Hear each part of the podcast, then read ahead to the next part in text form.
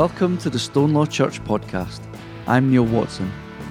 And whether you are a regular worshipper with us, or whether you just listen to this podcast, I pray that the, the words of the message would be a real blessing to you and that it would bring you closer to God as you experience more of the love of Jesus in your life.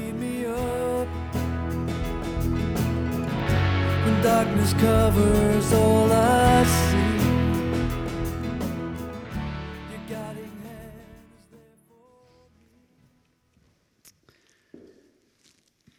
I want you to think of things and people that have made a, a big impact on our world. You might be thinking of the world wars, might be big political figures that have been larger than life, that have made a big impact in our world decisions that they have made while being in that position of authority?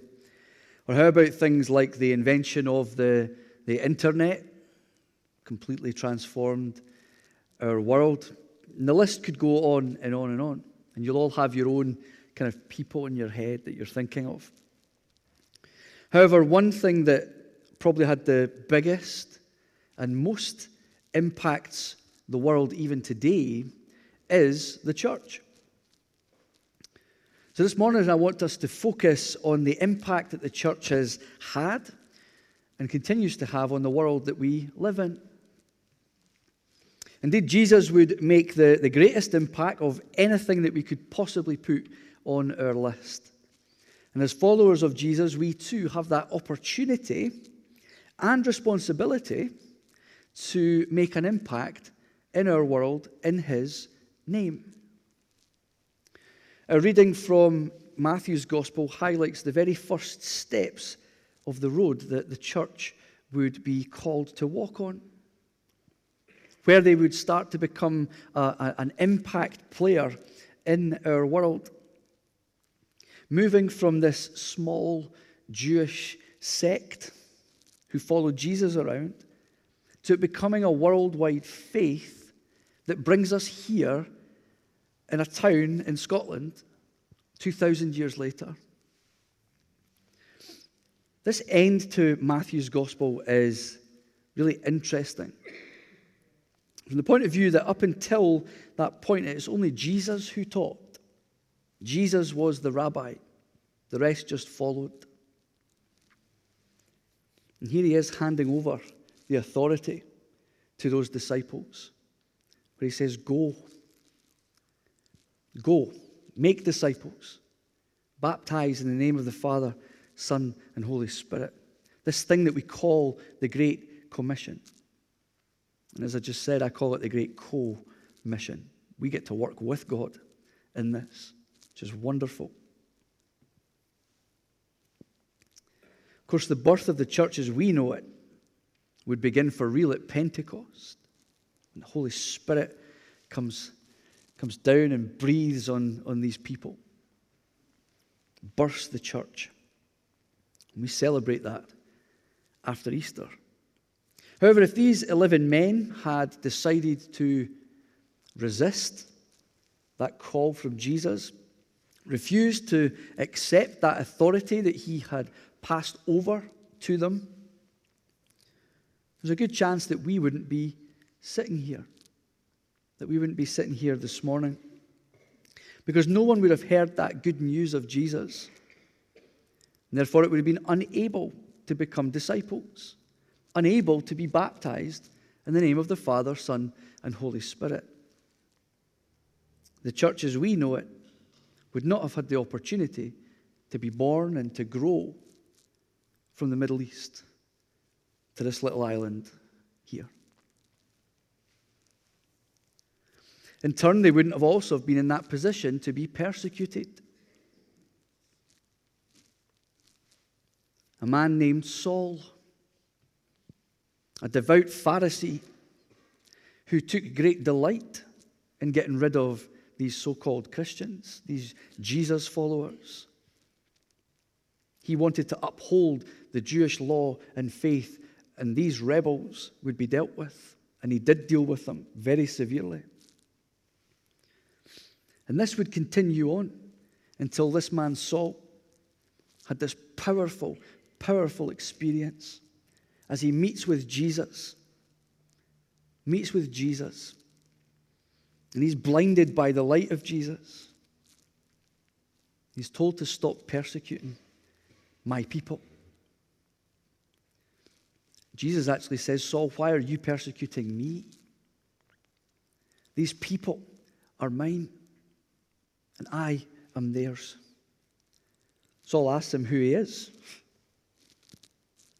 Jesus tells him who he is and sends Saul away to the city to wait.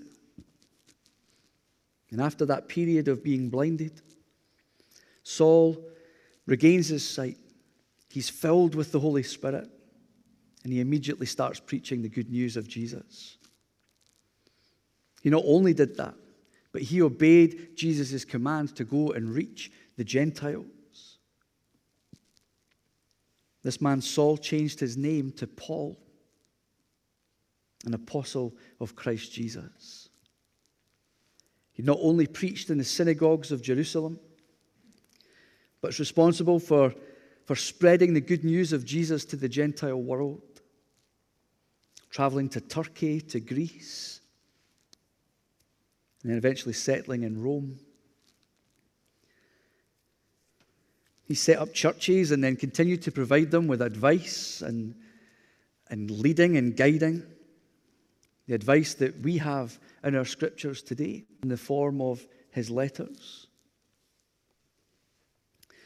In doing all of this, he found himself being persecuted, thrown in prison.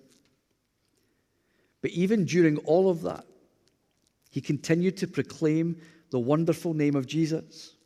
It didn't stop him. It would have made his life so much easier if he had stopped preaching, stopped planting these churches, stopped writing letters, stopped encouraging them. It would have been so much easier if he just went back home. However, if he had made that decision to stop and go back home, then we wouldn't be here this morning. You see, while it would take some time, the message of the resurrected Jesus would reach the ears of the Roman emperor, who would make Christianity the religion of the Roman Empire eventually spreading the good news of Jesus all over Europe. And that would be until the 16th century and the rise of the Reformation. A few years ago was the 500th anniversary of Martin Luther nailing his 95 Theses to that door in Wittenberg, an action that would kick off a Reformation in Europe. Religion would be transformed it would forever have an impact on the landscape of the world as we know it. There were those who followed Luther in Germany, those who followed Calvin and Zwingli in, in Switzerland, and of course, John Knox here in Scotland. Theological differences aside, each one of these men believed with their whole being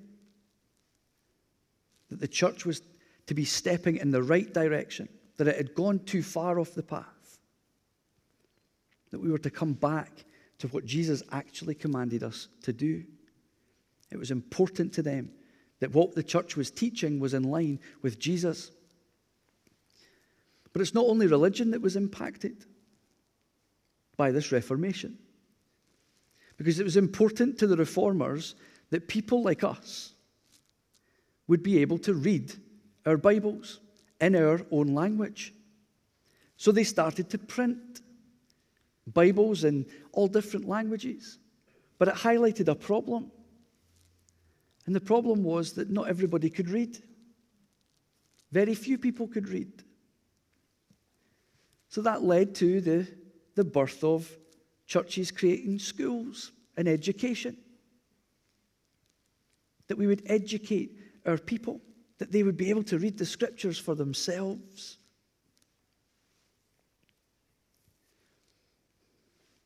But it wasn't just education, because the church had a massive role in all aspects of public life, providing health care, science, politics,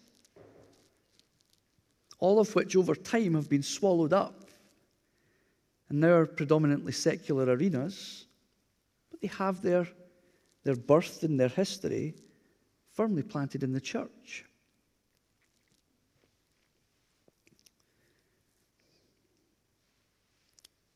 We've seen our society change, though, over these last decades, and the church is now being called on more than ever.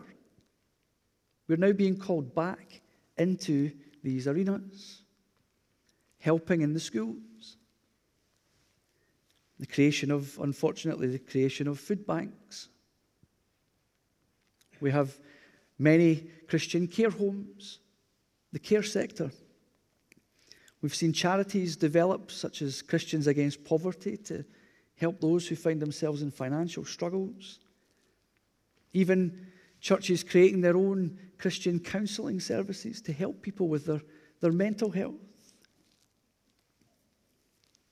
Throughout the, the 20th century, the church and Christians continued to make an impact. Prime example would be my own personal idol, not with a capital I, a small. That's Martin Luther King. A man born in the deep south of the United States. He would have that opportunity to move to the north, where segregation and racism wasn't quite as prevalent as it was in the deep south.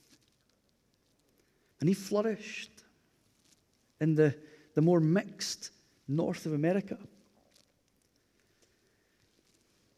He had the opportunity to stay there and continue to flourish.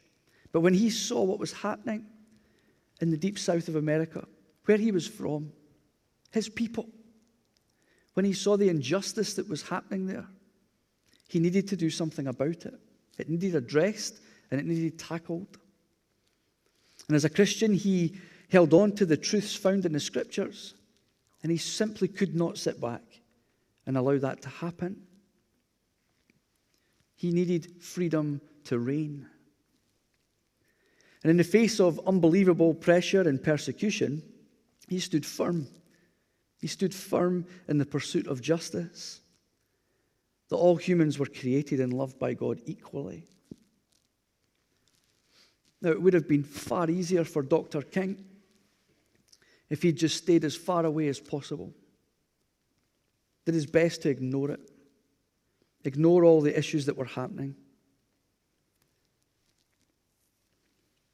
But he had this call on his life to follow Jesus, to take part in that great commission. He had to do something. And his legacy speaks for itself. The impact that he made on our world is there for all to see.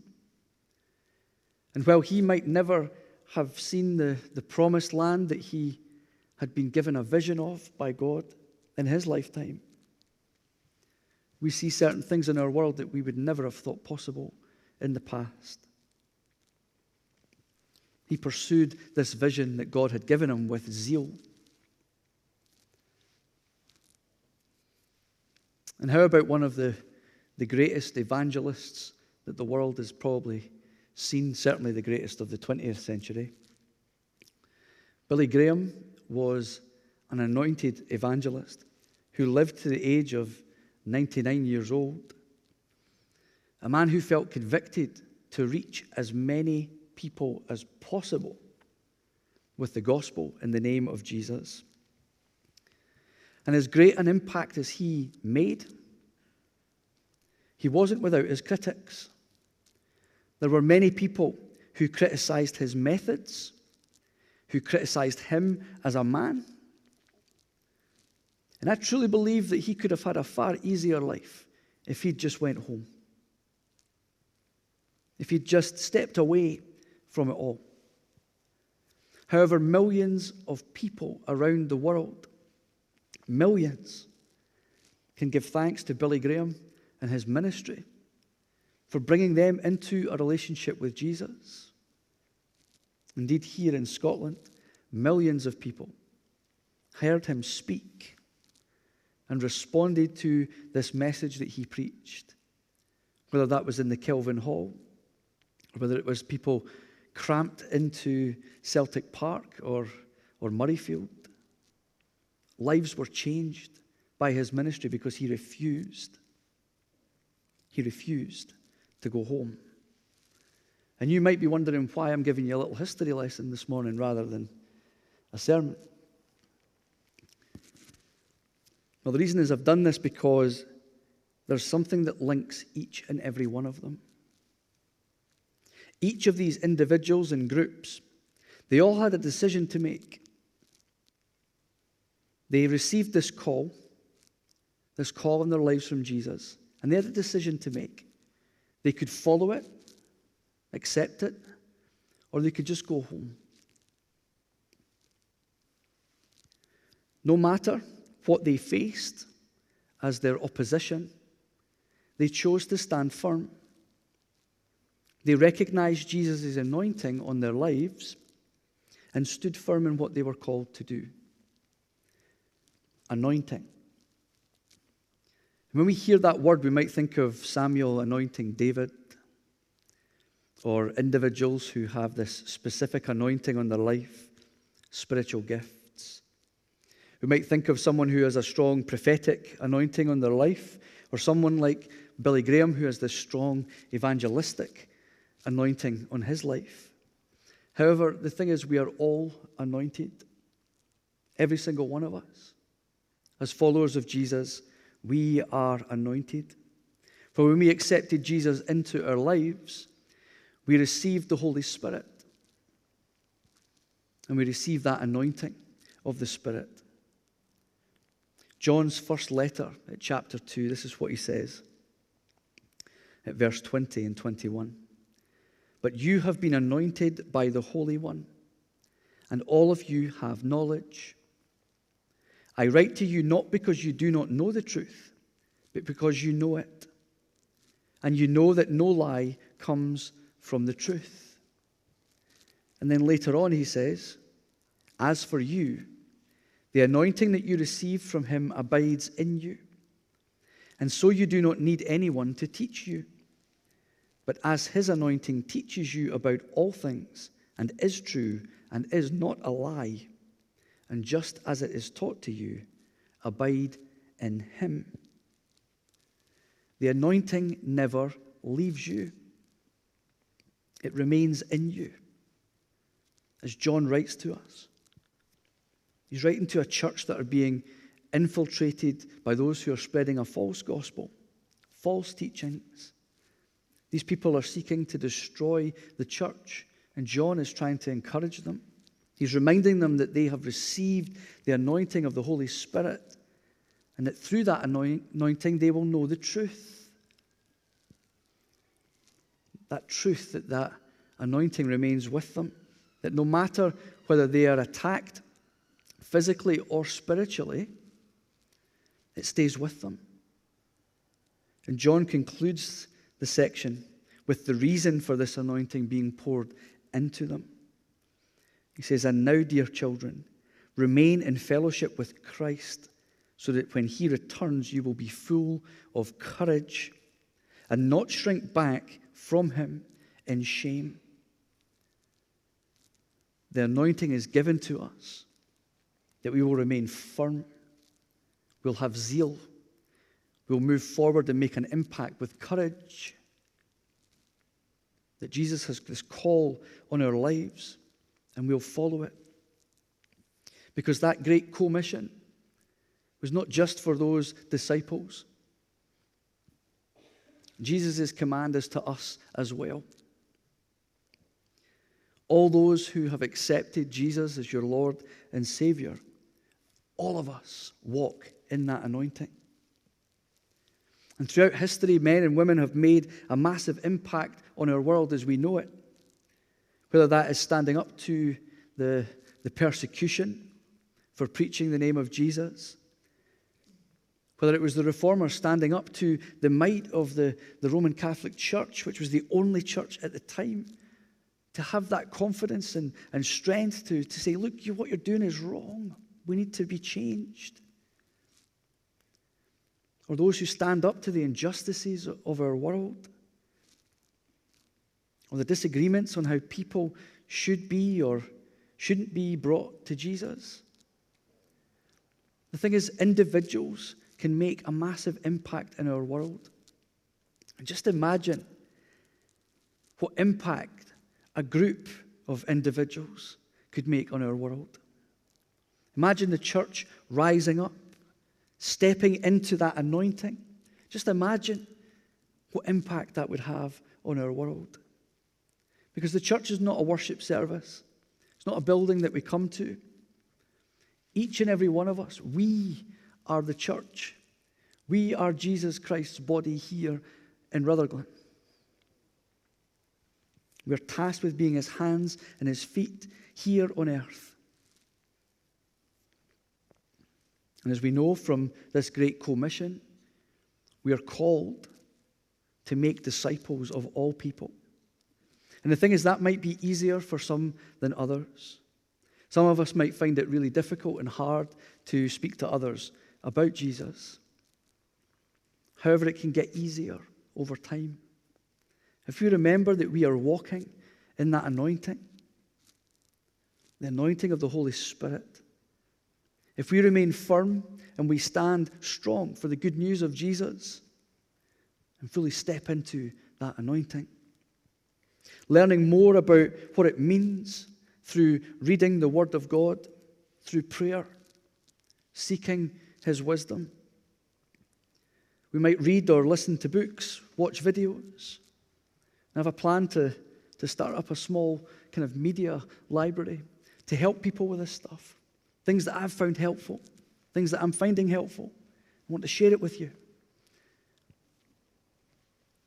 Helps us all grow in our knowledge and our experience of God in our lives. You see, I accepted a call in my life to go into full time ministry because I'm excited about a people rising up. I tested the call to come here because I was excited about what was happening. And I was excited about the opportunity to minister with you here in Stonelaw. I'm excited about seeing the landscape of Rutherglen changing. The landscape of South Lanarkshire changing. Glasgow. All of Scotland. It's Jesus' followers rising up, rising up and taking on this anointing. Seeing a country that is on fire for our Lord Jesus. That's what excites me. See, I'm excited about seeing Scotland becoming more kingdom like. A nation who embraces the, the fairness and the justice that's spoken about in that prophecy of Isaiah. A nation that are passionate and have a passionate commitment to Jesus. I'm excited by these things. But the only way that these things can come to pass is if we are Christ's body, the church, that we embrace and we take on that command of Jesus to go and make disciples of all nations, baptizing them in the name of the Father, the Son, and the Holy Spirit. Teaching these new disciples to obey all of the commands of Jesus. And I truly believe that we, the church, Jesus' body here in Rutherglen, can make an amazing impact on the world that we live in. However, as the church, the body of Christ, we have to make that same decision as those who've gone before us. We can make a decision to walk away and go home, have a somewhat easier life. Or we can take on the challenge, stepping into our anointing as followers of Jesus. An anointing that gives us strength, an assurance that we might remain firm in Jesus no matter what we come up against. We're able to follow, to follow our Lord Jesus, spread the gospel, the creation of, of disciples, the teaching of those disciples. The church has made a massive impact in our world. And the challenge is there for us to continue that legacy on, to continue to make an impact in our world, all in the name of Jesus. I believe that God wants us as a church to make an impact on the world that is around us. And then it will spread. But the question remains will we accept that challenge? And as a church, remain firm. Remain firm in Jesus through our anointing? Or will we seek to have that easy life by stepping back and going home? I wholeheartedly, wholeheartedly choose to accept that challenge and will continue through it every single day of my life. I want to make an impact for Jesus, and I hope you do too. Shall we pray? Lord Jesus, we thank you. We thank you for that anointing. We thank you for, for that challenge. And we thank you that through that anointing, there is no challenge that is too big for us. For we know that through your Spirit, we are strengthened and encouraged. Would you help us as we seek to be that, that light in a sometimes dark world?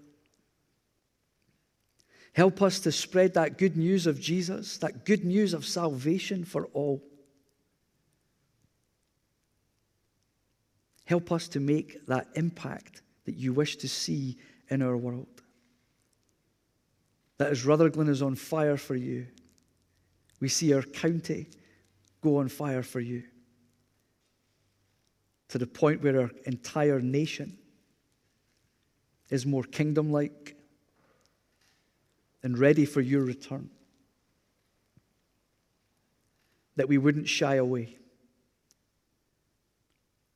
but that with John's words, we would stand tall in our anointing. So help us this week, and indeed every week, as we seek to be more like you and to share your name with all that we come into contact with. All this we ask in your precious name. Amen.